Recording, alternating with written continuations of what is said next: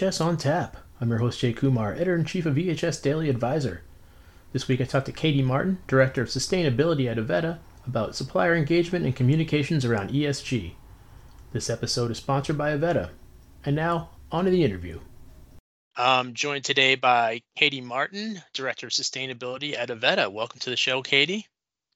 Thanks, Jay. Great to be here. Great to have you back. You were on last year. Um, and I guess you know, for the benefit of folks who maybe didn't hear that, I was wondering if you could tell me a little bit about yourself and what you do at Avetta.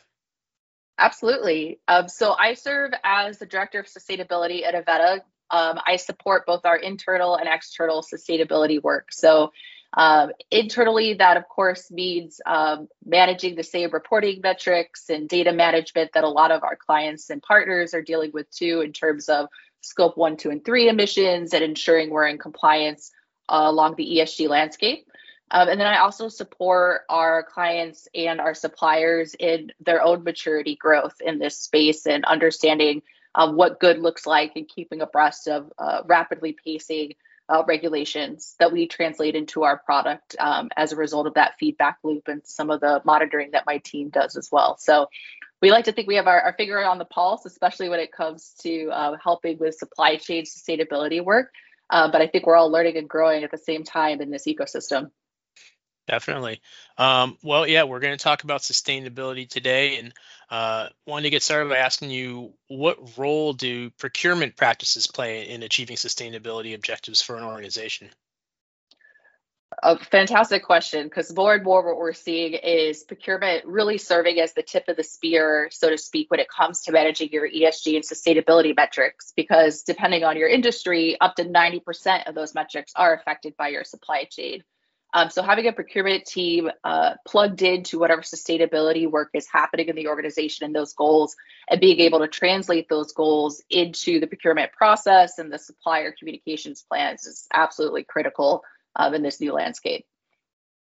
Um, how do you assess and ensure that suppliers meet sustainability criteria during the procurement process?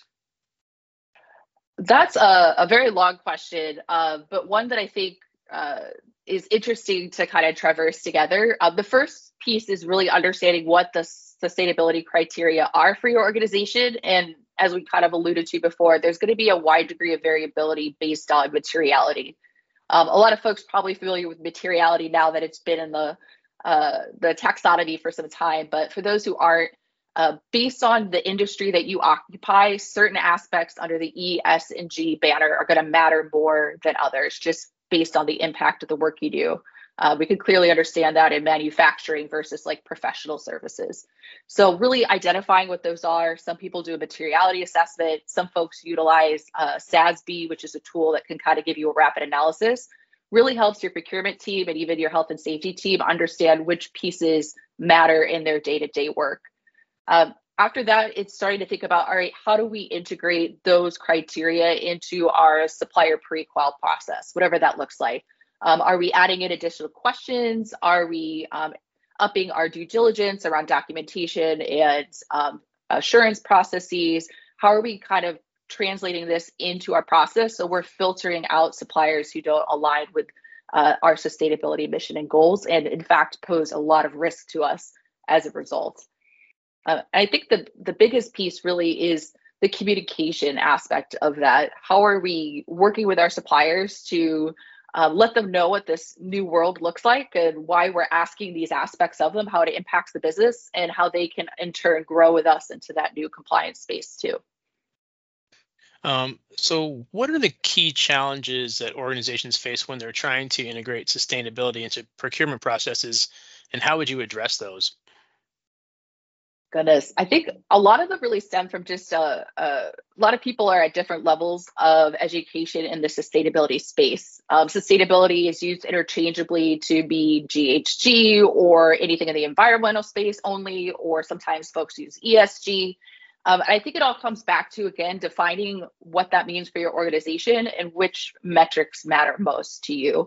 Um, and being able to kind of roll that out internally first so there's unification there um, what we're finding more and more sustainability is horizontal, it's not a vertical. Um, so it requires a lot of uh, interplay between your different departments and teams. folks may own different fractured sets of information and data. Um, so I think the biggest piece is really getting an internal consensus in a world where folks are already, you know, inundated with a lot of work to take on. And um, the other piece I think is uh, the supplier communication component. Um, some folks are going into market with their sustainability goals um, and you know starting to put out new pqfs or supplier engagement at the sourcing process without really uh, letting suppliers know why this is important. And now suddenly suppliers are expected to have a ghg policy. They need to know what decarbonization means. Modern day slavery has expanded in certain areas of the world too in terms of expected governance that's having trickle down effects. Um, for instance, uh, you know, Canada recently passed legislation that technically uh, affects organizations over a certain revenue line. But if those organizations identify suppliers in their supply chain, no matter what the size, those suppliers have to be in compliance too.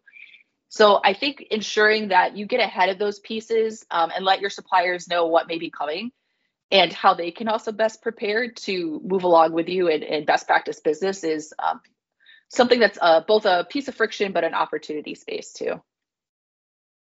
Um, let's talk about cross-functional collaboration. How would you foster collaboration between procurement, health and safety, and other relevant departments to ensure a holistic approach to sustainability within your organization?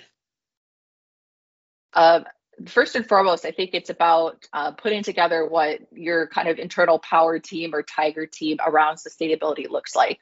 Uh, some organizations are in a space where they've invested in sustainable headcount so there is somebody who owns this function with the organization and can kind of help unite these departments. Other organizations not uh, not there yet. Um, and so I think the first thing is recognizing whether there is someone um, owning the process or not. There is a need to have some sort of uh, consortium or some kind of internal working team that can kind of start to understand uh, what are our regulatory requirements, who owns what, and how can we like put together our sustainability narrative to at least meet the, the minimum re- reporting standards. Um, but there's been a lot of folks who have seen this too as, um, again, like an opportunity space. So uh, utilizing it to foster kind of uh, like even retention opportunities internally with folks who want to raise their hand from just the general employee line and you know take a leading role or represent the geographic location where they're stashed um, in the uh, in the sustainability process. Um, so I think really understanding um, how to bring together representatives across your, you know, your health and safety, your procurement teams.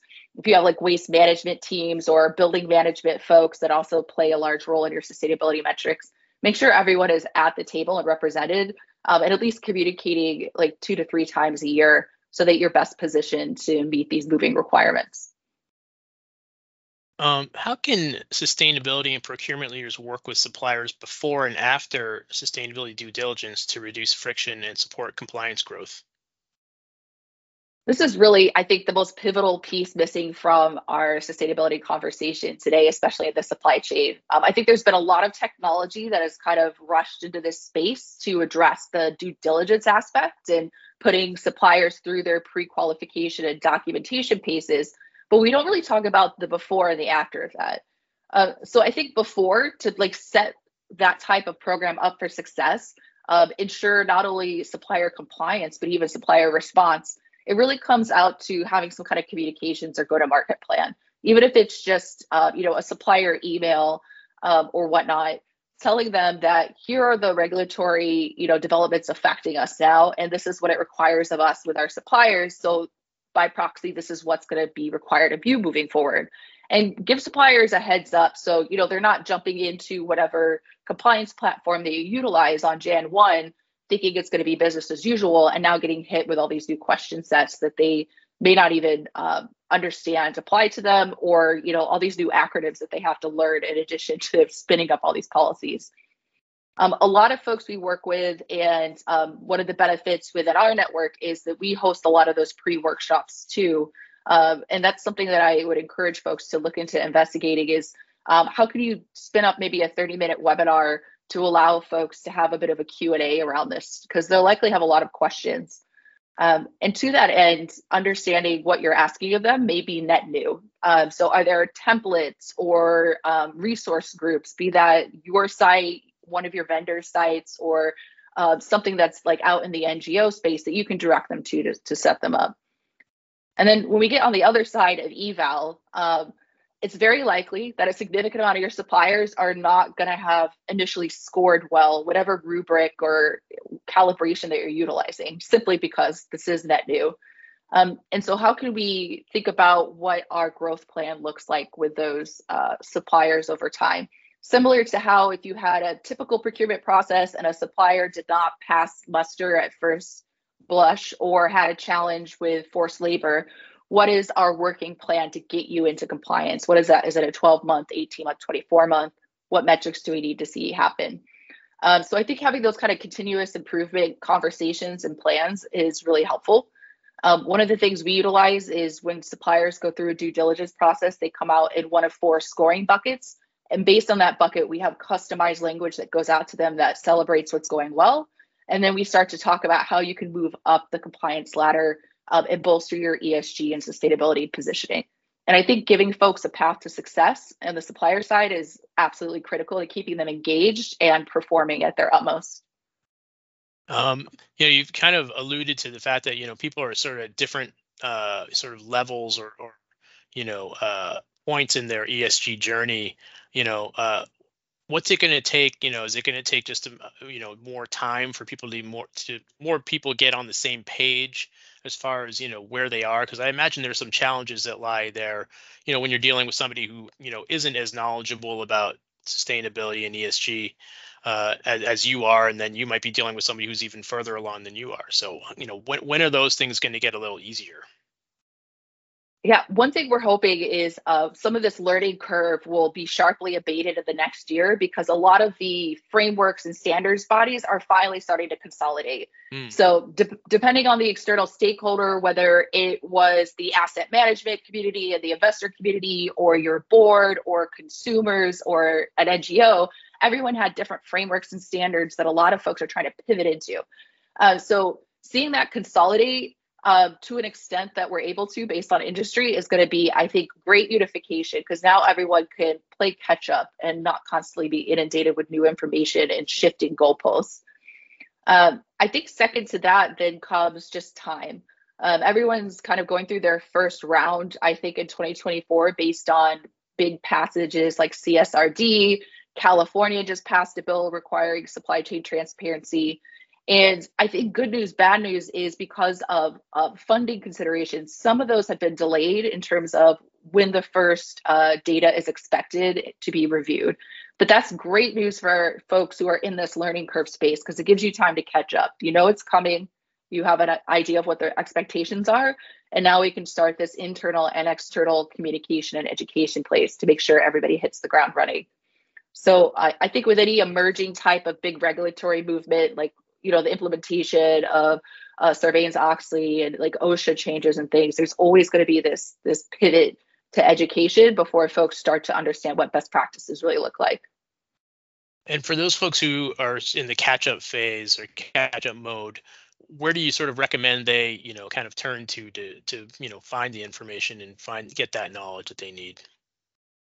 Great, great question too. Uh, I think my first spot would be if you're in more of the infancy of this and really needing to just understand outside of the re- regulatory specifications, like what are your material impacts. Uh, the SASB website, sasb.org, is a great first stop. You can search by your company name if you're publicly traded or by your industry, and it'll lay out exactly under the ES and G what critical indicators are most important to you. Um, I'm also excited to see um, ISO, which a lot of folks are familiar with, um, operationalizing these standards now. So they've basically mapped the UN SDG goals, which are a lot of these sustainability factors, and they've turned them into language and operational changes that you could make on the ground as HSE and procurement folks. Um, so if you go to the ISO website um, and go to their UN SDG section, you'll see now I understand what critical indicators matter for my organization and then exactly steps you can start to take to deploy them whether it's waste management practices and doing a waste audit internally and starting a internal education piece for your employees to reduce waste or thinking about what psychosocial safety means in the HSE land now and how that applies to DEI metrics and things that folks are starting to look at. That's great advice. Well, Katie, I want to thank you for joining me today. This has been great. Thanks so much. My pleasure. Always great to speak with you, Jay, and looking forward to hopefully reconnecting soon. Yeah, thank you. That wraps up episode 193 of EHS on Tap. Thanks again to Avetta for sponsoring the episode. You can find more information about the show and listen to on demand episodes at ehsdailyadvisor.blr.com. You can subscribe to the show wherever you get podcasts. Thanks for listening, and I hope you'll join me next time.